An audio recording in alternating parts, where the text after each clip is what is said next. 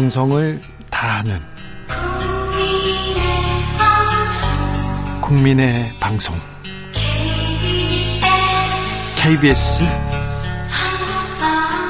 주진우 라이브. 그냥 그렇다고요.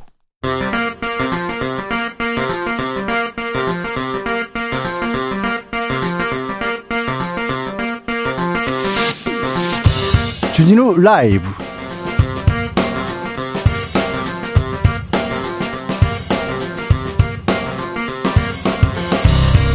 2023년 2월 13일 월요일입니다. 안녕하십니까? 저는 양지열입니다.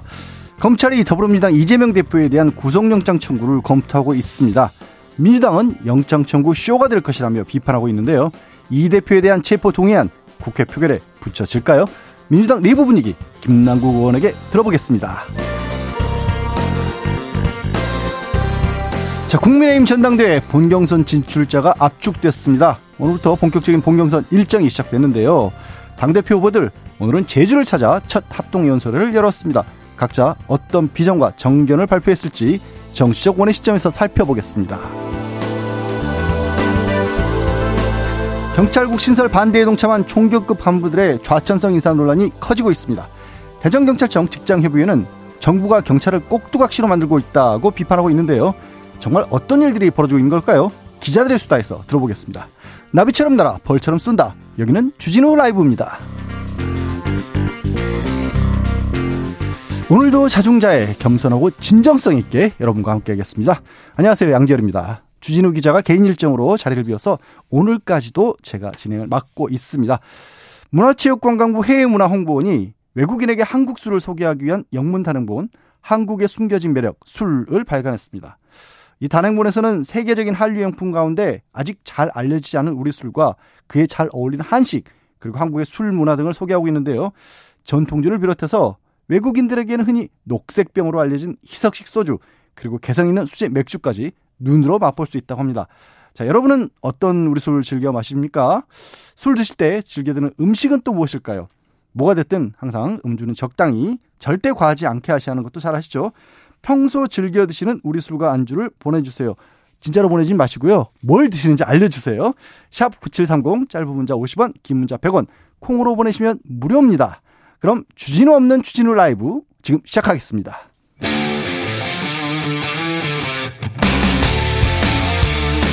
탐사보도 외길 인생 20년 주 기자가 제일 싫어하는 것은? 세상에서 비리와 부리가 사라지는 그날까지 오늘도 흔들림 없이 주진우 라이브와 함께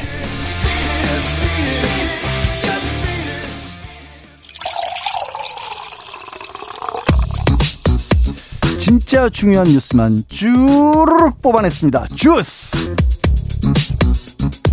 네, 정성 기자 어서 오세요. 네, 안녕하십니까? 예. 아유, 첫 뉴스부터 되게 무거운 뉴스가 있네요. 네네. 튀르키의 지진, 아, 피해 규모가 상상을 뛰어넘을 정도입니다. 네, 어, 지난주 주말 직전에 이제 2만 명이 넘었다라는 소식을 전해드렸는데, 네. 네, 주말이 지나면서 3만 명을 넘어섰다라는 뉴스를 전해드리게 됐습니다. 어, 튀르키 당국은 현재까지 집계된 사망자 수가 2만 9천 명이 넘었다라고 발표했고요. 이 시리아 정부군과 반군은 최소 3,500여 명이 숨졌다라고 밝혔습니다. 어, 두 국가를 합친 총 사망자가 3, 3만 3천여 명으로 어, 지난 2003년 이란 대지진의 피해 규모까지 뛰어넘었습니다. 어, 여기에 시리아의 경우에는 내전으로 정확한 통계 작성이 어렵기 때문에 실제 사망자는 훨씬 많을 것으로 추정이 되는데요. 이 세계 보건기구는 시리아에서도 실제 사망자가 만 명에 가까울 것이다라고 잠정 집계했고요. 또 유엔은 앞으로 사망자가 지금과 비교해서 두 배 이상까지 늘어날 것으로 내다봤습니다. 아, 3만 명도 정말 무서운 숫자인데 뭐 6만 7만에 육박할 거라고 하니까 정말 안타까운 일인데 여기에 또 여진도 이어지고 있고 또 보니까 현지 사정이 굉장히 안 좋더라고요. 약탈까지 벌어지고 있다면서요. 네네. 이 규모 강, 규모 7.8의 강진이 발생했던 지난 6일 이후 어, 지금까지 발생한 크고 작은 여진이 2천여 회에 달한다고 튀르키예 당국이 밝혔습니다. 어, 이로 인해 튀르키예가 자국 각지의 건물 17만여 채를 점검한 결과 2만 5천 채에서 심각한 손상이 발견됐거나 어, 철거가 시급한 것으로 나타났다라고 합니다. 어, 생존자들도 추위와 전염병 같은 2차 재난에 노출될 위험이 커지고 있다라고 하는데요. 예, 전문가들은 건물 잔해에 갇힌 시신들이 식수를 오염시킬 수 있다라고 경고하고 있고요. 또 이재민 캠프는 화장실도 제대로 갖춰진 곳이 거의 없어서 위생 문제도 우려되는 상황입니다. 음. 어, 또 시리아에서 콜레라 유행까지 우려가 되고 있다라고 합니다. 어, 네. 또한 약탈 행위마저 기승을 부리고 있는데요. 하타이주 등 피해가 극심한 지역에서는 약탈범 수십 명이 체포가 되기도 했고요. 어, 이로 인해 세계 각지의 구조팀이 안전의 이유로 이제 구조를 중단하기도 했습니다. 천재지변에 인재까지 겹친 그런 상황인데 우리 구호팀도 지금 구호 활동을 활발히 하고 있기 때문에 또 우리 구조팀의 안전도 염려되는 그런 상황이기도 합니다. 이런 가운데서 그래도 기적 같은 생활 소식이 조금씩 또 이어지고 있긴 합니다. 네, 튀르키의 최대 피해 지역 중 하나인 하타이주에서는 다나라는 어린 소녀가 무려 150시간 만에 구조가 됐고요. 또 17살 소녀도 159시간 만에 구조된 일이 있었다라고 합니다. 어, 7개월의 작은 아기가 140시간을 버티고 구조됐다라는 아, 네. 소식이 전해지기도 했고 이 남부 아디아만에서는 153시간 만에 두 자매가 구조가 되기도 했습니다. 어, 35살 튀르키예 남성도 149시간 만에 생활하는 등 72시간으로 알려진 생존자 골든타임을 훌쩍 뛰어넘는 구조 사례가 이어지고 있고요. 또 튀르키예에 급파된 우리나라 해외 긴급 구호대도 지난 9일 이 구조 활동을 시작한 이후 총 8명의 생존자를 구조한 것으로 전해지고 있습니다. 참 이런 안타까운 사고들이 있을 때마다 그래도 인간이 또 희망을 잃지 않았을 때 그리고 또 포기하지 않고 그들을 찾아 나선 손길이 있을 때는 이런 기적적인 얘기들도 또 함께 들려오는 것 같습니다. 네네. 아, 월요일인데 뉴스가 그렇게 좋진 않아요. 경제 지표가 많이 안 좋다면서요. 이달 초순 무역 적자 50억 달러를 넘었네요. 네, 어, 이달 10일까지, 그러니까 2월 1일부터 2월 10일까지 무역 적자가 50억 달러가 넘었다고 관세청이 밝혔습니다. 어, 이미 올해 1월과 2월 초순까지 누적된 무역 적자가 역대 최대를 기록했던 지난해의 37%에 이릅니다. 아. 어, 불과 한 달여 만인데요. 그러게요. 어, 구체적으로 보면 이달 10일까지 수출액이 176억 1,700만 달러로 지난해 같은 기간보다 11.9% 증가를 했습니다만 이 조업 일수를 고려한 일평균 수출액은 14.5%가 감소했습니다. 아, 특히 반도체 수출액이 1년 전보다 40.7%나 줄었는데요. 이 조업 일수가 올해 더 많았음에도 큰 폭으로 감소한 어. 상황입니다. 이 컴퓨터 주변 기기도 45.6%, 가전제품도 32.9% 수출이 줄었습니다. 어, 특히 최대 교육국인 중국에 대한 수출이 13.4% 감소하면서 이 대중 수출 감소세가 지난달까지 8개월째 이어지고 있습니다. 반면 같은 기간 수입액이 225억 8,800만 달러였는데요. 16.9% 늘었고요. 어, 이로써 무역 적자는 해당 기간 49억 7,100만 달러를 기록했습니다. 아니 우리 수출을 이끌다시피 하고 있는 반도체도 그렇고 컴퓨터 주변 산업 게다가 이런 것들이 이제 중국이 계속해서 성장하고 있는 분야잖아요. 네네. 우크라이나 전쟁으로 계속해서 세계적으로 여파가 이어지고 있는 상황에 어, 이런 우리에게 장기라고 할 수 있는 우리의 장점인 부분마저도 약세를 보이고 있어서 좀 많이 걱정스럽네요. 우리 개인들의 삶과 바로 직결되고 있는 뉴스도 좋진 않아요. 역전세 현상까지 수도권에서 심각하게 지고 있다고요? 네, 이 집값이 계속 하락하면서 시세가 한 3년 전 정도로 돌아간 아파트들이 늘고 있는데요. 어, 그러다 보니 전세 보증금보다 집값이 더 낮아지게 된 경우가 벌어지고 있습니다. 어, 집을 팔아도 돌려줘야 할 전세값을 마련하지 못하는 이른바 역전세 현상인데요. 네. 이 전세 시세 자체가 크게 떨어진 만큼 새로 들어온 전세로 기존의 전세를 돌려막을 수도 없는 그런 상황입니다. 아. 어, 지방에는 이런 현상이 심각할 정도의 수준이다라는 얘기가 계속 나왔었는데요. 이제는 수도권에서도 이런 현상이 빠르게 늘고 있습니다. 예, 가장 빠르게 늘어나고 있는 지역은 인천인데요. 어, 10월에 40.4%, 11월에 48%, 어, 12월에는 56.9%, 네, 10%포인트 가깝게 빠르게 늘고 있습니다. 어, 경기도 역시 깡통 아파트 거래 단지가 절반에 육박했다라고 하고요. 어, 여기에 앞으로 2년간 수도권에만 40만 가구가 넘는 입주 물량이 쏟아질 예정이어서요. 어, 이런 현상이 더 심화될 가능성이 우려가 되고 있습니다. 한편 국토연구원에 따르면 주택 가격이 20% 하락할 경우 이 집주인이 갭 투자를 해 사들인 주택 40%에서 이 전세 보증금 미반환 위험이 발생하는 것으로 분석이 됐습니다. 아, 임대차 주택 전세의 40%가 위험한 상황이라고 하는 건 숫자만 들어도 아찔할 정도거든요. 이거는 그냥 네. 맡겨놓고 있어서는 안 될 것 같은데요. 절대로. 전세금이면 거의 뭐 전재산이나 마찬가지. 그러니까 항상 이런 일이 벌어지면 좀 상대적으로 경제적으로 약자이신 분들이 더 빨리 힘들어지기 마련이니까 네네. 이 부분은 좀 주목을 정부에서 당국에서도 해야 될 것 같습니다. 마찬가지로 부동산 뉴스인데 아파트 입주율도 떨어지고 있어요. 네, 전국 아파트 입주율이 계속 하락하고 있습니다. 이 주택산업연구원에 따르면 지난달 전국 아파트 입주율이 66.6%로 지난해 12월보다 5.1%포인트 떨어졌는데요. 어, 60%대가 나온 것 자체가 역대 두 번째이고 그 음. 직전이 또 얼마 전이기도 합니다. 어, 서울도 79.2%, 인천, 경기권은 73.2%를 기록하면서 어, 수도권이 77.8%로 어, 77.8%에서 75.2%로 2.6% 포인트나 낮아졌습니다. 네네. 어, 지역의 문제는 더 심각한데요. 그 5대 광역시는 71.9%에서 65.8%로 어, 기타 지역은 69.3%에서 63.9%로 떨어졌습니다. 어, 입주를 하지 않는 원인으로는 이 세입자를 확보하지 못했다라는 응답이 22%에서 39.6%로 수직 상승해서 가장 큰 원인으로 지목이 됐습니다. 이 투자 목적으로 집을 구매해서 세입자가 들어와야 이 대출 부담을 덜게 되는데 이 세입자가 들어오지 않으면 투자에 따른 부담이 더 심해질 것으로 예상이 되고 있습니다. 뭐 경제는 늘 심리라고 하는데 부동산은 더 그렇다고 하거든요. 이렇게 지금 우리 경제 뭐 어려움 많이 있는 상황에서 집권 여당 국민의힘 이 대표 경선이 벌어지고 있지 않습니까? 네네. 이런 일과 관련된 얘기보다 다른 얘기만 엉뚱한 얘기만 많이 들려요. 네. 탄핵 얘기까지 나왔어요. 그렇습니다. 김기현 후보가 지난 주말 한 토론회에 참석해서 안철수 후보가 당 대표가 되면 윤석열 대통령을 탄핵하는 사태가 우려된다라는 취지의 말을 했는데요. 음. 어, 그러자 어제 안철수 후보는 어떤 정신 상태이길래 저런 망상을 하냐라면서 사과를 요구했고요. 이 천하람 후보도 본인 지지율이 급해도 금도가 있는 것이다라고 비판했습니다. 어, 공세가 이어지자 김기현 후보는 안철수 후보가 이상민 장관 탄핵처럼 어, 대통령에게 칼을 겨눌 수 있다는 걱정을 충분히 하지 않을 수 없다라고 얘기를 했고요. 또 2년 전에 안철수 후보가 대선 후보 당시 연설에서 1년만 어, 지나면 윤석열 후보를 찍은 손가락을 자르고 싶어질 것이다라고 한 발언을 소환하며 또 맞받아쳤습니다. 아니 이게 탄핵 얘기가 나와도 야권에서 나온 게 아니라 저는 네. 처음에 뭐 뉴스가 혹시 기사를 잘못 쓰셨나 하고 봤다니까요.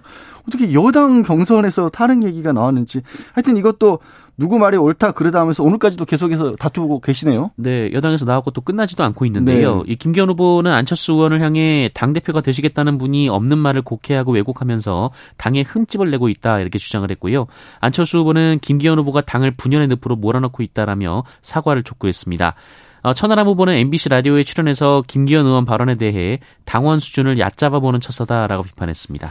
뭐 각종 선거에서 늘 하는 얘기지만 지금은 진짜 민생이 정말 심각한 상황입니다. 민생 관련 얘기도 좀 나왔으면 싶습니다. 네. 민주당으로 가볼까요? 오늘 박홍근 원내대표 교섭단체 대표 연설이 있었는데 김건희 특검 추진하겠다고 했네요. 네, 민주당 박홍근 원내대표는 오늘 국회 교섭단체 대표 연설을 통해서 김건희 여사의 도이치모터스 주가 조작 연루 의혹을 겨냥하며 어, 국민 특검을 반드시 관철하겠다라고 밝혔습니다. 박홍 원내대표는 도이치모터스 주가 조작 1심 판결은 부실한 검찰 수사와 어정쩡한 재판부가 합작한 결과라면서 어, 검찰과 재판부, 대통령실이 삼위일체가 돼서 김건희 구하기에 나섰다라고 주장했고요. 어, 김건희 여사는 죄가 있어도 신성 불가침인 것이냐라고 물었습니다. 지금 이거 만약에 특검법으로 하게 되면 180석 필요한 상황이다 보니까. 뭐 정의당이라든가 무소속들까지 다 동의를 해줘야 될 텐데. 네, 그렇습니다. 근데 정의당이 부정적이에요? 네, 정의당은 어제 이 민주당이 이달 내에 처리를 공언한 이 김건희 특검법에 대해서 어, 지금은 논의할 땐가 아니다라는 입장을 밝혔습니다. 어, 말씀하신 대로 이 180명의 찬성이 필요한 상황인데요. 이 정의동, 정의당이 신중로를 밝히면서 빨간불이 켜진 상황입니다. 어, 대신 정의당은 대장동 개발 50억 클럽 비리 의혹의 진상 규명을 위한 특검법은 추진하겠다라고 밝혔고요. 어, 또한 김창인 청년 정의당 대표는 어, 민주당은 이재명 방탄 꼼수로 김건희 특검을 주장하는 것은 아닌지 스스로 입증해야 한다라면서 어, 지금은 이재명 대표에 대한 체포동의안 가결이 우선이다라고 주장했습니다. 야당과 검찰에서도 이 야당 대표에 대한 수사 문제가 더 가장 뉴스로 나오고 있는 그런 상황입니다. 또 하나 대통령실 관련 의혹인데 천공 의혹 관련해서 이 조사에 경찰이 착수를 했네요. 네, 부승찬 전 국방부 대변인 등이 역술인 천공이 이 대통령 관저 이전 결정에 관여한 의혹을 제기했다가 이 명예훼손으로 고발된 사건과 관련해서 어, 경찰이 남영신 전 육군 참모총장 등 관련자 조사에 착수했다라고 밝혔습니다. 어, 경찰은 이미 일부 관련자들의 조사를 마쳤다라고 밝혔고요. 이 나머지 관련자들도 출석 일정을 조율한 뒤 불러서 조사를 마무리할 방침이라고 밝혔습니다. 음. 어, 이 논란의 관건은 이 시점과 장소가 장소가 특정된 만큼 이 관련 CCTV를 공개하거나 수사기관이 확인하는 여부가 될 텐데요. 어, 경찰은 CCTV 영상을 확보하지 못했다라면서 어, 해당 영상이 보관기관 어, 보관기관 규정 등을 준수해서 삭제가 됐는지 여부를 확인 중이다라고 밝혔습니다. 이거 근데 천공에게 먼저 물어봐야 되는 거 아닌가요? 네, 소환한다는 보도도 있었는데요. 아, 그래요? 네, 근데 뭐 정확히 확인된 건 아닌 것 같습니다. 아니, 좀 저는 약간 뭐로 이렇게 애둘러서 빙빙빙 돌아가나 본인한테 먼저 물어보면 빠르지 않을까 싶은 생각이 문득 듭니다. 관련 의혹들이 많으니까 네네. 본인에게 듣고 대통령실에서도 본인과 관련해서 확실하게 뭐 정리라면 정리, 입장이면 입장하기 좀 나왔으면 좋겠는데 막상 천공 본인에 대한 얘기들은 잘 안 나와요. 참 희한하게. 자, 김성태 전 쌍방울 그룹 회장 또 측근도 국내에 압송이 됐는데 뭐 당연한 얘기했지만 영장 청구했네요. 네, 어, 지난해 태국에서 검거돼 국내 송환을 거부해온 쌍방울그룹 재경 총괄 본부장 김모 씨가 지난 토요일 국내로 압송됐습니다. 아, 김모 씨는 김성태 전 회장의 매제로 쌍방울그룹의 재무 흐름 전반을 꿰뚫고 있고 이 북한에 전달한 자금을 실제 조달하는데 깊숙이 관여한 인물로 알려져 있습니다. 어, 검찰은 오늘 대북 송금을 위한 외국 환 거래법 위반, 사기적 부정거래 등 자본시장법 위반, 어, 회사자금 횡령, 비상장 회사에 대한 부당 지원 등 이 배임 혐의로 어, 김 씨에 대한 구속영장을 법원에 청구했고요. 이 김모 씨는 영장 실질 심사를 포기하겠다며 성실히 조사를 받겠다라고 밝혔습니다. 일단 김성태 전 회장 같은 경우 기소가 됐는데 이제 외국 환 거래법 대북 송금 가지고만 기소가 됐고, 근데 저는 이 김성태 전 회장 대북 송금 문제는 나중에는 결국 북한에 확인해야 하는 거 아닌가요? 한 번쯤은 네. 이거 이거 확인이 확인을 어떻게 해야 되지? 네, 하여튼 그런 생각이 또 듭니다. 지난해 발생했던 일병 그 사망 사건, 네. 군 당국이 이거를 제대로 수사하지 않았다는 주장이 또 제기가 됐습니다. 군인권센터에서 주장한 거죠? 네, 지난해 11월 이 최전방 GOP에서 이등병 김모 씨가 집단 괴롭힘 끝에 극단적 선택을 한 것과 관련해서 이 군인권센터에서는 이를 사고사로 위장하려는 가해자의 시도가 있었고 이 군 당국이 이를 제대로 수사하지 않고 있다라고 주장했습니다. 어, 군인권센터는 오늘 기자회견을 열고 가해자로 지목된 모 하사가 이 본인 과오를 덮기 위해 사건을 허위로 보고했고 어, 부대 지휘와 수사의 혼, 혼선을 초래했는데도 군사경찰은 입건조차 하지 않았다라면서 이 문제의 하사를 군 형법상 허위 보고죄로 고발할 예정이다라고 밝혔습니다. 어, 센터는 이 문제의 하사가 사고 발생 직후 이 총탄이 우위에 걸려 우발적으로 발사된 것처럼 보고했다가 어, 이후 보고를 정정했다라고 주장했고요. 이 군사 경찰에서 이 두려운 마음에 허위 보고했다라고 어, 이 하사관이 진술했다 이렇게 주장했습니다. 어, 또한 사고 직후 부대의 응급 대처 과정에도 문제가 있었다라고 주장했는데요. 이 군의관이 고인에 대해 긴급 의료 조치를 하는 동안 119 어, 구급차 등이 출동을 했으나 이 군부대의 통제로 신속하게 이동하지 못했다라는 점을 지적하기도 했습니다. 참 음, 정말 안타깝게도 군에서 문제가 일어나면 거의 비슷한 패턴으로 보입니다. 네네. 보고가 제대로 이루어지지 않고 또 외부에서 이 사실을 알까봐 은폐하려는 시도가 있고 그럼 당연히 드는 의문이 혹시 다른 사건에서는 은폐가 성공해서 모르고 있는 사건은 없을까? 네. 이런 의문도 들지 않을까요? 그렇습니다. 오늘 기자회견에 유족들도 같이 나왔는데요. 네. 네. 아, 정말 이 정말 생태 같은 자식을 잃은 부모님들을 생각해서 이런 일에서는 하나의 의혹도 남지 않도록 해주길 바랍니다. 군뿐만 아니라 모든 기관에서 그래야 될 텐데 특히 이 젊은이가 목숨을 잃었지 않습니까? 그렇습니다. 아, 그래도 뭐 반가운 소식이라고 해야 될까요? 조금 흥미로운 소식도 하나 가지고 오셨네요. 다행히. 네. 다누리 달 표면 사진을 찍어 보냈네요. 네, 달 궤도선 다누리가 건국 이후 처음으로 직접 촬영한 달 표면 사진을 보내왔습니다. 과학기술정보통신부와 한국항공우주연구원은 이 다누리의 시운전 운영 기간 1개월간 달 고도 100km 지점에서 이 고해상도 카메라로 촬영한 사진을 오늘 공개했습니다. 어, 여러 개의 크리에이터가 모여서 만들어진 계곡인 네이타 계곡 사진이 있고요. 또 인류가 최초로 이 월면, 어, 월면차 탐사 지역을 했던 어, 비의 바다 그리고 한반도 18배의 크기에 이르는 폭풍의 바다도 촬영했다라고 합니다. 어, 또한 다누리는 지난달 6일부터 지난 4일까지 하루에 한 번씩 지구를 촬영해서 어, 달에서 봤을 때 이 지구 이상이 어떻게 변하는지도 관측했다라고 합니다.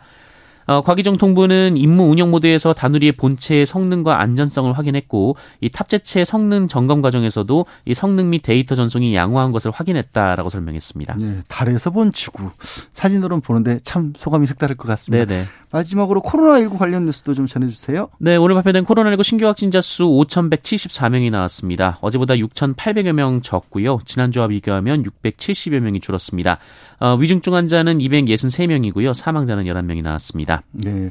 코로나 백신 영유아들도 이제 접종이 시작됐네요. 네, 오늘부터 영유아들을 대상으로 백신 접종이 시작이 됩니다. 어, 영유아는 만 6개월에서 4세까지를 대상으로 하고요. 화이자 사이에 영유아용 백신이 사용이 됩니다. 음. 어, 당국은 고위험군에게 백신 접종을 적극 권고했는데요. 이 면역이 저하된 어린이, 만성 질환을 앓고 있거나 일상생활에 자주 도움이 필요한 장애가 있는 영유아 등이 대상입니다.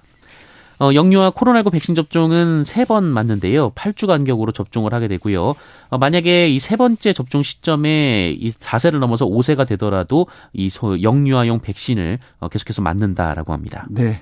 자, 진짜 중요한 뉴스만 쭉 뽑아낸 주스 정상근 기자와 함께 했습니다. 고맙습니다. 네, 고맙습니다. 자, 문자 좀 볼까요? 유송환 님이 저는 맥주 좋아하고 안주는 먹태 사랑해요. 양절 변호사님도 사랑해요. 어, 저도 사랑합니다. 7865 님이 안동소주에 한우 숯불구이 안주면 최고죠. 근데 이거는 그래요. 가격이 부담스럽죠. 자주는 못 마십니다. 어, 당연히 그렇습니다. 4522님 막걸리에 김치찌개. 오늘 날씨가 막걸리에 김치찌개 먹기 딱 좋은 어 갑자기 방송하기가 싫어지는데요. 자, 2402님도 우리 술 막걸리입니다. 김치에다 두반 쌈이 제격입니다. 오늘 이렇게 막걸리 제가 보니까 날씨가 그래요. 날씨가 그래서 8891님도 남편이 막걸리를 좋아해요. 한 병에 네 잔 나오는데 한 잔은 제가 세 잔은 남편이 마셔요. 안주는 삼겹살 빈대떡 두부김치가 최고죠. 아우, 부금술 참 좋으십니다. 아, 5988님이 좀 특이하게 소곡주, 오, 충남 서천지방 전통주, 일명 안진뱅이 술이라고 하죠. 찹쌀과 꿀, 국화를 주재료로 빚은 술. 먹는 김이 좋고 달짝지근해서 근데 뒤늦게 취기 올라 안전뱅이 술이라고 하죠. 저도 경험이 있습니다. 자, 실시간 교통정보 알아보겠습니다. 교통정보센터에 김한나 씨 나와주세요.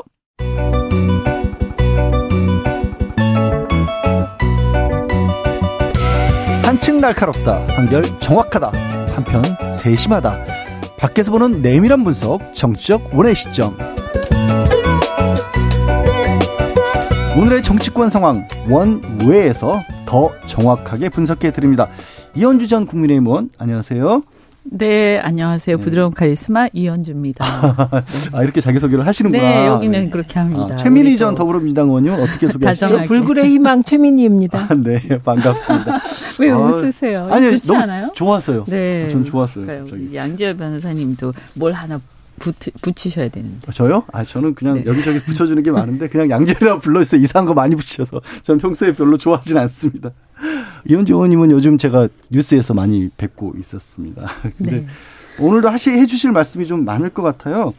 국민의힘 전당대 본경선 일정이 오늘부터 시작이 됐는데 일단 두 분께 그냥 간단하게 오늘 제주 첫 합동연설에 총평부터 좀 부탁을 드리겠어요. 어떻게들 보셨어요? 먼저 뭐 이현주 의원님부터 말씀 주실까요? 아니 최민희 먼저 말씀. 아, 여기는 또 양, 양보하는 미덕이 있는 두 분이. 아니요, 또 우리 당의 전당대회니까 제가 음. 너무 먼저 막, 막 얘기하면 아, 또. 세게 말씀해 주시려고 그러시는 거 아니세요? 네. 네. 근데 이 합동연설에는 뭐 그런 그런 주장들이 다 나왔는데요. 그거, 그거보다 저는 김기현 후보의 탄핵 발언에 대한 부연 설명 때문에 깜짝 놀랐어요. 아. 어, 분명히 미래 권력과 현재 권력이 부딪히면 입에도 올리고 싶지 싶지 않은 뭐 탄핵 운운했는데 네. 그게 그런 뜻이 아니었다 그러는 거예요. 음. 그냥 당이 그 사실 위험에 빠질까봐 걱정된다 이렇게 얘기한 거잖아요. 네네. 그런데 당을 걱정한 말이었는데 안철수 후보 쪽에서 그걸 곡해했다 이렇게 얘기를 하는 거예요. 그래서 저는 이런 대응이 나올 때마다 떠오르는 게 바이든 날리면 사태. 그래서 저는 그 당대표 토론회가 너무나 기대가 됩니다. 아. 네. 왜냐하면 천하람 후보가 예. 음, 모든 후보에게 바이든 날리면을 질문하겠다 이렇게 예고를 했거든요. 아. 음, 네, 그래서 맞아요. 그랬죠. 네. 저는 이런 식의 발언이 나올 때마다 너무 이상하고 그리고 대통령실의 경우도 좀 이율 배반이고 기준이 뭔지를 모르겠어요. 기준 어떤 기준? 기준? 그러니까 예를 들면 안철수 후보가 유난연대를 얘기하고 아. 어, 나도 친윤이다라고 하면 유난연대 그리고 윤핵관 비판하면 그런 말 쓰지 말라고 하는데 네. 김기현 후보가 이런 위험한 미래 권력, 현재 권력, 탄핵 이런 말을 입에 올려도 그냥 그에 대한 비판이 없거든요. 음. 이건 뭔지 기준이 그래서 저는 국민의힘 전당대회를 보고 있으면 그냥 당 대표를 지명하는 게 낫다. 대통령이? 네, 보고 음. 있기도 오늘 박홍근 대표 얘기대로 보고 있기도 너무 힘들다. 음. 네. 아닌 게 아니라 의원지 의원님 요즘 뭐 대통령실이나 여권에서 나오는 얘기는 가끔 뭐 이렇게 해석이 좀 어려워서 시험 보고 있는 것 같은 그런 느낌 들 때도 있어요. 아, 이 뜻이 아니었나? 아니 그러니까 어 저는 한편 이렇게 보면 아 이 솔직 정직하, 솔직 정직하지 못한 것 같은 느낌도 좀 들고요. 네. 진짜 무슨 뜻이었을까, 그죠? 그러니까 이제 예를 들어서 저는 이제는요 국민들이 정치인들이 이렇게 뭔가 모호하게 얘기하면서 그것을 나중에 가서 어 이렇게 또 양다리 걸치기 식으로 해석하고 음. 어, 반응이 안 좋으면 해석을 달리하고 네. 또 반응이 좀 더 세게 나오고 이런 것들을 이미 다 머리 꼭대기에서 알고 계세요. 이제는 선문답 안 통하죠? 네, 안 네. 통해요. 아, 그 네. 선문답. 네. 네. 용어가 생각이 안 나서. 네. 그러, 그래서 아예 어 그냥 선 정확하게 얘기를 하고 그게 만약에 아닌데 자기가 잘못 얘기했다, 잘못 음. 생각했다 그러면 바로 아 내가 잘못 생각했더라 보니까 네. 이러면서 솔직하게 얘기하고 또 필요할 때 사과하고 음. 이렇게 하는 게 저는 맞다고 생각해요. 지금 그러게요. 시대에는. 예. 네, 근데 옛날식으로 하는구나. 아, 네. 아직도 좀 뭐 옛날 생각하면서 이렇게 이게 사실은 그 뜻이 이 뜻이었어요 하면 국민들이 알아줄 걸로 그렇게 음, 착각들을 그때는 그때는 이제 온라인이 그렇게 많이 발달하지 음. 않고 또 이렇게 그 영상이 네네. 유튜브라든지 이런 영상이 실시간으로 이렇게 안 되잖아요. 아, 그때는 주로 신문으로 전달내만 그렇죠. 됐으니까. 그러니까 그게 어느 정도는 먹혔어요. 음. 근데 지금은 아니 이렇게 말씀하실 때 입 떨리고 이런 거 다 포착되거든요. 눈, 아. 눈동자 동공 지진까지 포착돼요. 포착돼서 그러니까 이 기준을 묻는 게 이런 겁니다. 김기현 의원이 대통령과 손발이 척척 맞는 게 나라는 거예요. 김기현이다. 네네. 네. 그러면 윤심을 끌어들이지 말라면서요. 아. 그러니까 도대체 이 기준이 뭔지 그냥 기준이 윤심인 것 같아요. 음, 근데 오늘 뭐 관련해서 장재훈 의원이 이런 얘기를 했어요. 그러니까 윤 대통령, 윤석열 대통령이 이런 식으로 좀 마음을 드러낼 수 있는 거 아니냐라고 하면서 아니 미국에서는 대통령이 후보 지지할 수 있다. 뭐 대통령실이라고 이런 얘기도 못하냐 이렇게도 말씀하셨거든요. 그런 식으로 말하면 미국 같으면 김건희 여사 벌써 압색당했습니다. 그러니까 이렇게 편의상으로 끌어들이시는 건 곤란하고 음. 이 말을 보면서 제가 당무 개입이라는 지적이 얼마나 타당하고 얼마나 아프면 장재현 의원이 나서서 이렇게까지 엄호해야 되는 걸까. 아. 그러니까 네. 제가 장재현 의원께 그렇게 얘기하고 싶어요. 문재인 청와대에서 문재인 대통령께서 특정 후보를 지지하기 위해서 일, 이, 어떤 것이든 민심이든 당심이든 뭐든 1위 하는 후보 다 잘라내면 장재현 의원은 아마 문재인 대통령을 거의 뭐 그냥 그뭐 어떻게 비난했을지 상상이 되지 않습니까? 지금 똑같은 상황. 음, 같은 상황인데. 네, 그걸 거꾸로 음. 한번 역지사지 해보세요. 네. 그러니까 그게 아픈 거죠. 음. 그러니까 이렇게 엄호에 나선 것 같은데 소용이 있겠습니까? 아파서 어쩔 수 없이 다독여주고 있다. 상처에 반창고 붙이는 그런 상황이다. 아니, 그러니까 그 아파서 다독여준다는 게 아니 누구를 누가 다독여주는 건가요? 혹시 누가 아픈 걸까요 지금? 아니 이거 전막 헷갈려요. 지금 무슨 얘기를 하고 있는 걸까? 장재훈 의원요? 아, 아시겠어요? 저는 이해가 잘 안 되던데요. 하긴 아 그렇네요. 생각해 보니까 아픈 사람은 따로 있을 것 같은데.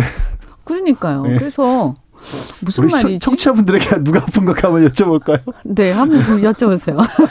아니 그래서 네. 그리고 왜 자꾸 나서지?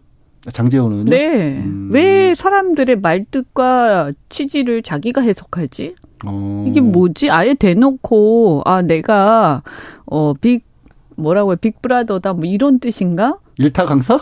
네, 뭐 해석해주고 네. 아, 지도해주고 그러니까. 뭐 이런 건가 음. 가이드라인 주는 것 같기도 음. 하고 보기 안 좋죠. 안 그래도 지금 윤핵관 문제 얘기들이 나오고 있는데 그리고 탄핵 얘기나 이런 것들도 왜 벌써부터 아니 뭐가 걱정되나 진짜? 그런데 정말 걱정되면 어, 이, 그럴 만한 거리를 안 만들어야 돼. 그런 시비거리를 만들지 않아야 되잖아요. 네, 그죠? 그래서 그렇죠. 대통령께서 법률이나 헌법 위반의 소지 자체를 아예 만들지 않도록 주변에서 잘 얘기를 하고, 음. 그래서 대표가 되실 만한 분들은 그렇게 되지 않게끔 차제에 분명하게 당정 분리를 하고 이렇게 가는 게 맞는 거지. 당무 개입을 막 실컷 하고 또 그것을 아예 유도하고 방조하고 막 이러면서 그런 다음에 이게 뭔가 문제가 되고 막 뭔가 이렇게 혼란스럽고 그러니까 야 만약에 만에 하나 탄핵 대상이 되거나 이게 이슈가 됐을 때 나는 막을 거야. 음. 누구는 안 막고 그냥 내둘 거야. 냅둘 거야. 이런 식의 얘기가 너무 어리석고 지금 이게 당원들 입장에서 보면 지금 뭐 하는 얘기들이지? 그러게요. 국민의힘 이번에 이제 당원들 100% 투표하는데 당원들이 되게 당황스러울 것 같아요. 아, 그렇죠. 아니, 그거를 차제 그런, 그런 상황 자체를 만들지 않도록 제대로 가도록 옆에서 이렇게 해야 네. 되는데 네. 그게 아니라 그런 상황을 만들어도 나는 무조건 그것을 막겠다 이런 얘기하고 있는 거잖아요. 아픈 사람 나왔네요. 당원들이 아픈가 보네요, 그러면. 네, 그래서 이 정치를 하면서 가장 하지 말아야 될 게 이제 당원들이 어떻게 해야 되지? 이렇게 당황하지 않게 만드는 네네. 거예요. 근데 지금 윤석열 정부 이후에 국민들과 보수권 뭐 진보권 다들 좀 불안하고 당혹해 하는 음. 예 그런 거고 그런데 장재원 의원이 실드 치고 싶은 건 윤석열 대통령 뿐이죠. 왜냐하면 윤핵관들께서는 오직 모든 초점이 윤심 관리에만 맞춰져 있다고 생각이 음. 들어요. 그래서 이게 완전히 핀트가 안, 맞, 안 맞는 그런 상황입니다. 자, 그래서 이런 상황에 대해서 변화를 좀 내가 바꿔보겠다 이런 식으로 친 이준석계 후보들이네요. 친 이준석계 이렇게 표현을 하기도 하겠네요. 각 후보 이름에 산자식을 따서 천하용 뭐 이렇게 본인들을 소개를 했다고 하네요. 전당대회 과정에서부터 변화의 바람을 이끌겠다는 포부인데 어, 이런 친이계 후보들의 행보는 뭐 어떻게 좀 효과가 있을까 내지는 뭐 그래도 바람직하다고 봐, 봐야겠죠 이현주 의원님? 뭐 어떻든 간에 저는 그래도 이렇게 정확하게 직설적으로 지금의 어떤 당무 개입 상황이라든지 당의 어떤 상황에 대해서 제대로 비판하는 후보는 네 명 중에서 어 천하람 후보 밖에 없지 않습니까? 그죠? 예. 네, 그러니까 뭐, 어, 그래도 저는 그 용기가 굉장히 훌륭하다라고 생각을 하고, 어, 이렇게 젊은 사람들이 이렇게 그, 즉, 어, 바른 소리를 하고 이렇게 할 수 있는, 어, 그런 당이 돼야 된다. 음. 이렇게 생각을 합니다. 근데 이게 이제 구도가, 어, 사자잖아요. 그리고 이제 나중에 결선 투표, 만약에 과반이 안 되면 결선 투표를 가게 되고, 그러다 보니까 이게 구도가 이렇게 되니까 어떤 면에서는 안철수 후보하고 어 천하람 후보하고 이렇게 그 어, 약간 이 개혁적인 어떤 그런, 어, 그런 표가 조금 갈리는 느낌이 어, 좀 있거든요. 두 분이 결합할 가능성은 별로 없고. 네, 네. 그거는 네. 좀 성격상 음, 지금 그럴 것 같지는 않고요. 그래서 그, 그런데 이제 사실은 또 안철수 후보는 어, 본인의 표는 반윤 성향의 당원들 또 비판적 당원들한테 상당히 받으면서도 또 친윤이라고 하고 계시잖아요. 네, 네. 그래서 이런 부분들에 대해서 명확하게 본인의 포지션을 음. 밝히셔야 되지 않을까. 사람들이 음. 표심을 정할 수 있도록. 네. 근데 안철수 후보는 어, 단일화의 명수잖아요. 네, 단일화하거나 음. 철수하거나 뭐 이런 어, 이런 이미지가 있는데. 아마 단일화를 하면, 단일화를 하면 김기현 후보하고 해야 되겠죠. 왜냐하면 친윤으로서 정체성이 같고 이런 이런 상황에서 그렇게 단일화가 아니, 그러니까 될까요? 한다면 한다면 네, 근데 네. 스탠스로 네. 보면 천하람 후보하고 할 가능성은 제로로 보여요. 음. 왜냐하면 천하람 후보 스탠스는 반윤핵관인 것 같거든요. 예, 예. 그리고 이준석 대표는 뭐 자타 공인 반윤이던데요. 네, 그러니까 아, 뭐. 지향을 보면 원래는 안철수 어, 천하람 단일화로 김기현에 맞서야 되는 거죠, 음. 보통은. 음. 근데 그런 일반적인 정치 상식이 통할 것 같지가 않고, 그 다음에 저는 이번에 컷오프 결과에 대해서, 컷오프 결과가 신선하잖아요. 최고위원회에서도 안준석, 아니, 이준석계가 많이 살아남았잖아요. 그런데 칭찬하고 싶은 건 컷오프 규칙입니다. 국민의힘. 음. 예, 컷오프를 만약에 민주당처럼 중앙위원, 아, 국회의원과 자리 한 자리씩 네. 하는 사람들. 그래서 뭐 기득권 순서로 시의원 이렇게. 뭐 이렇게 네. 시장 이렇게 했으면 이런 결과가 안 나오죠. 아. 친윤이 대거 컷오프해서 이제 살았을 텐데 이게 미, 이 당은 6천 명의 권리 당원을 임의로 추출해서 컷오프를 음. 하기 때문에 이런 재기 발랄한 결과가 그렇죠. 나온 것 같아요. 약간은 민심의 어떤 동향하고 유사한 결과가 나왔, 나왔다고 보는 거죠. 네. 근데 그 두 분 이제 황교안 후보 얘기는 아무도 안 해주세요? 황교안 후보. 아, 음. 이현주 의원님이 먼저. 어, 글쎄, 이제 황교안 후보 같은 경우에는 많은 분들이 나중에 김기현, 그러니까 어쨌든 지금 3등 아니면 4등 하실 거잖아요. 어, 뭐 네. 객관적으로 예. 어, 뭐. 이렇게 얘기하면 안 되나? 그런데 그럴 가능성이 네. 객관적으로 그렇잖아요. 네. 뭐그 제가 뭐 어떤 호불호의 문제가 아, 그렇죠. 아니라 지금까지 이제 조사 같은 현재 나온 스코어를 네. 보면 그러면 어쨌든 결선 가실 가능성은 좀 떨어진다. 음. 그랬을 때, 어, 이분 같은 경우에는 어쨌든 결선에 뭐 천하람 후보가 갈지 안철수 후보가 갈지 모르지만 현재 상황 말씀하시는 톤을 보면 김기현 후보 손을 그래도. 들어줄 가능성이 많은 거죠. 그랬을 그랬기 때문에 어 이것을 감안했을 때 아까 말씀드린 것처럼 두 후보의 어떤 어 약간 이렇게 좀 구도 음. 이런 게 좀 애매하고 그래서 사실은 어떤 그 상황 속에서 이 어, 역학 관계 때문에 후보 간의 역학 관계 음. 때문에 어, 사실 굉장히 이제 뭐 이렇게 변화 굉장히 뭐랄까 혁신적인 결과가 나오기는 어, 현실적으로는 좀 어렵지 않나. 아. 이런 이제 걱정을 하죠. 근데 이게 말씀하신 것처럼 황교안 후보가 전체적으로 봤을 때 이렇게 힘을 크게 보이고 계시는 않지만 조금 전에 기사가 이런 게 떴어요. 전당대회 후원금 1위는 황교안 후보다. 어. 1억 5천만 원 아. 한도를 채웠다. 다른 분들은 아, 아직은 못 채우셨나 아, 봐요. 네, 그다음에 네. 김기현 이제 어. 천하람 안철수 순서로 나오고 있다라는데 네. 그러면 이제 황교안 후보가 어쨌든 강하게 조직력이 있다고 해야 될까요? 지지하는 분들이 단단한 것만은 사실이잖아요. 예, 이건 무슨 얘기냐면 만약에 미국 같으면 이거야말로 네. 후원금 가장 많이 모인, 모은 음, 사람이 그 영향력이 있고 그렇죠 보통 미국은 음. 그런데 우리나라는 그렇지가 않습니다. 특히 음. 제가 이렇게 한 발 떨어져서 보는 보수 쪽에 왜 황교안 후보가 어, 소위 후원회가 다 찼냐. 네. 그건 태극기의 동력이 그쪽으로 몰려가서 그런 거예요. 음. 아, 알겠어요. 네, 그러니까 지금, 어, 이런 게 있어요. 그 컷오프 하는 과정에서 네. 사실은 뭐 강신업 음. 변호사라든가 또 그 유튜브 아, 어, 강, 어, 유튜버들이 유튜브 다 컷오프 돼 버렸잖아요. 네. 근데 이 컷오프 사연이 사유가 그렇게 어, 명확하지가 않아요. 사실은 음, 네. 뭐 저는 그분들을 지지하고 안 하고를 떠나서 사실 이렇게 하는 것도 좀 문제다 이렇게 생각하거든요. 그러다 보니까 이분들 그러니까 어떻게 보면 기득권이 없는 분들이죠. 또 당내에서는. 음. 근데 이분들이 이제 반발을 심하게 하면서 어 그렇다고 이분들이 뭐 이렇게 안철수나 천하람 후보를 음. 아. 지지하기는 뭐 하고 그러다 보니까 그래도 어, 황교안 이 황교안 후보. 를 지지하자 이렇게 음. 아니면 그런 얘기 굳이 안 하더라도 아무래도 어, 그 전에 대표도 하셨고 음. 사실은 생각보다 당에서 대표도 하고 이렇게 하면서 어, 나름대로 그때 지지했던 사람들이 있는 음. 거죠. 네. 그리고 이거 보면 이거는 결국 또 누구의 의문의 일패가 되냐 김기현 후보의 의문의 일패가 되는 겁니다. 어? 그건 왜 그런 네, 거예요? 왜 그러냐면 그냥 자연스럽게 던져놓고 보면 예? 그러니까 가장 강성 지지층인 태극기 세력들에게는 황교안 후보가 제일 괜찮게 보이는 거예요. 아, 음. 그것도 참 그런데 윤석열 대통령의 마음이 가 있는 데가 아니라 황교안 후보에게 가는 네, 거군요. 돈이 가는 곳은 어. 그렇게 보이는 음. 거죠.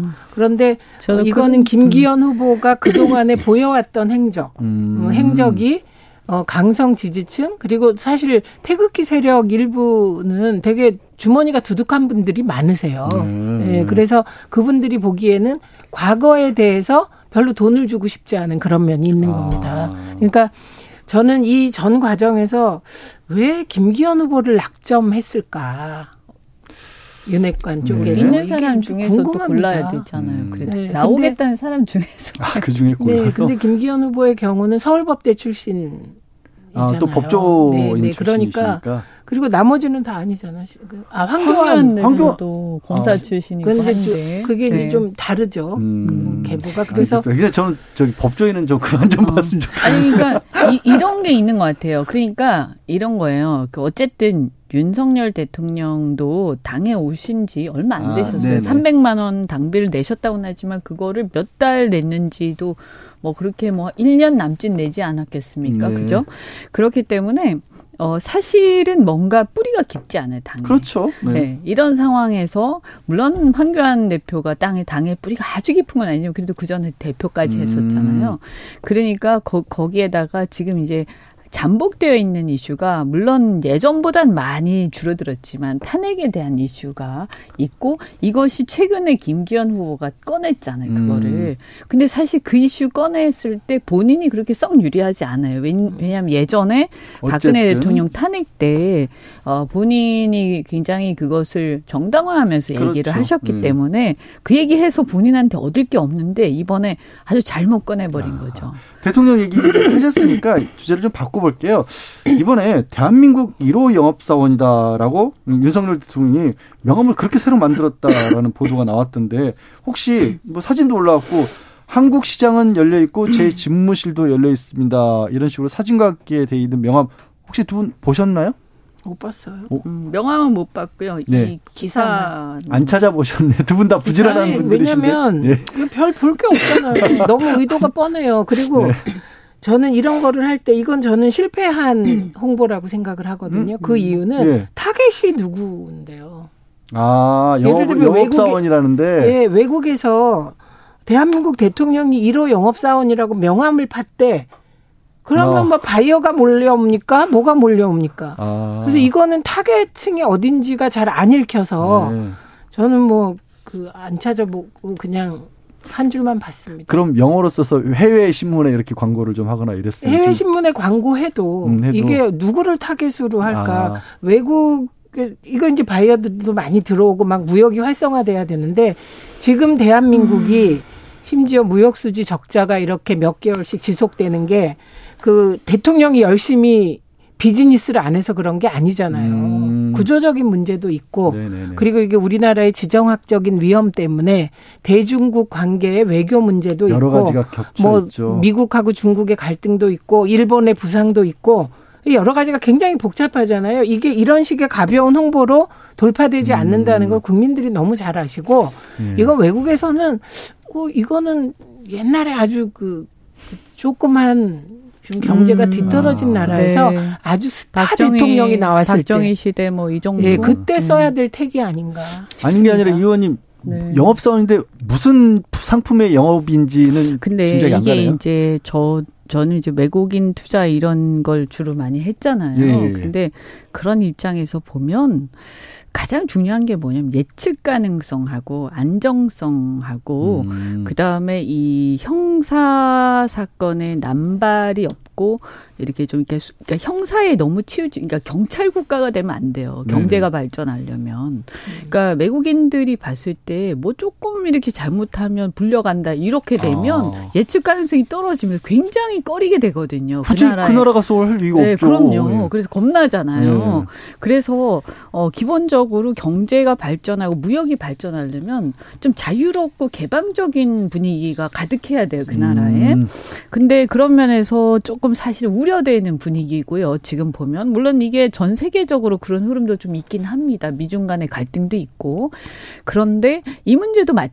우린 지정학적으로 중국 바로 옆에 있잖아요. 네. 그래서 미국의 어떤 인도 태평양 전략 이런 거를 우리가 어안 따르기는 조금 불가피하죠. 그걸 따를 수밖에 없는 그런 게 있지만 그럼에도 불구하고 대중들이 갖고 있는 반중 감정 이런 것들에 대해서 굳이 대통령이 나서서 음. 말씀을 하시거나 대통령실이나 정부가 그것을 부각을 시켰을 때 과연 우리나라의 경제나 이런 영업에 도움이 되겠냐. 음. 그래서 저는 이런 어, 이 명함을 만드시기보다는 그 부분에 대해서 우리가 생존하기 위해서 우리가 어쨌든 다른 나라들에 대해서 실질적으로 전략적으로 우리가 영악하게 하더라도 음. 굉장히 우리는 개방적이고 후호적 표, 그 표정을 갖자.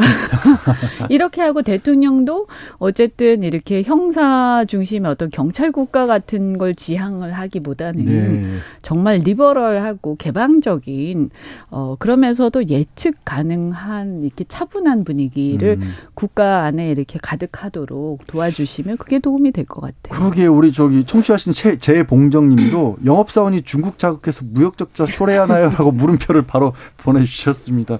지금 이 의원님 말씀과 겹치는 것 같아서 소개해 드렸고요.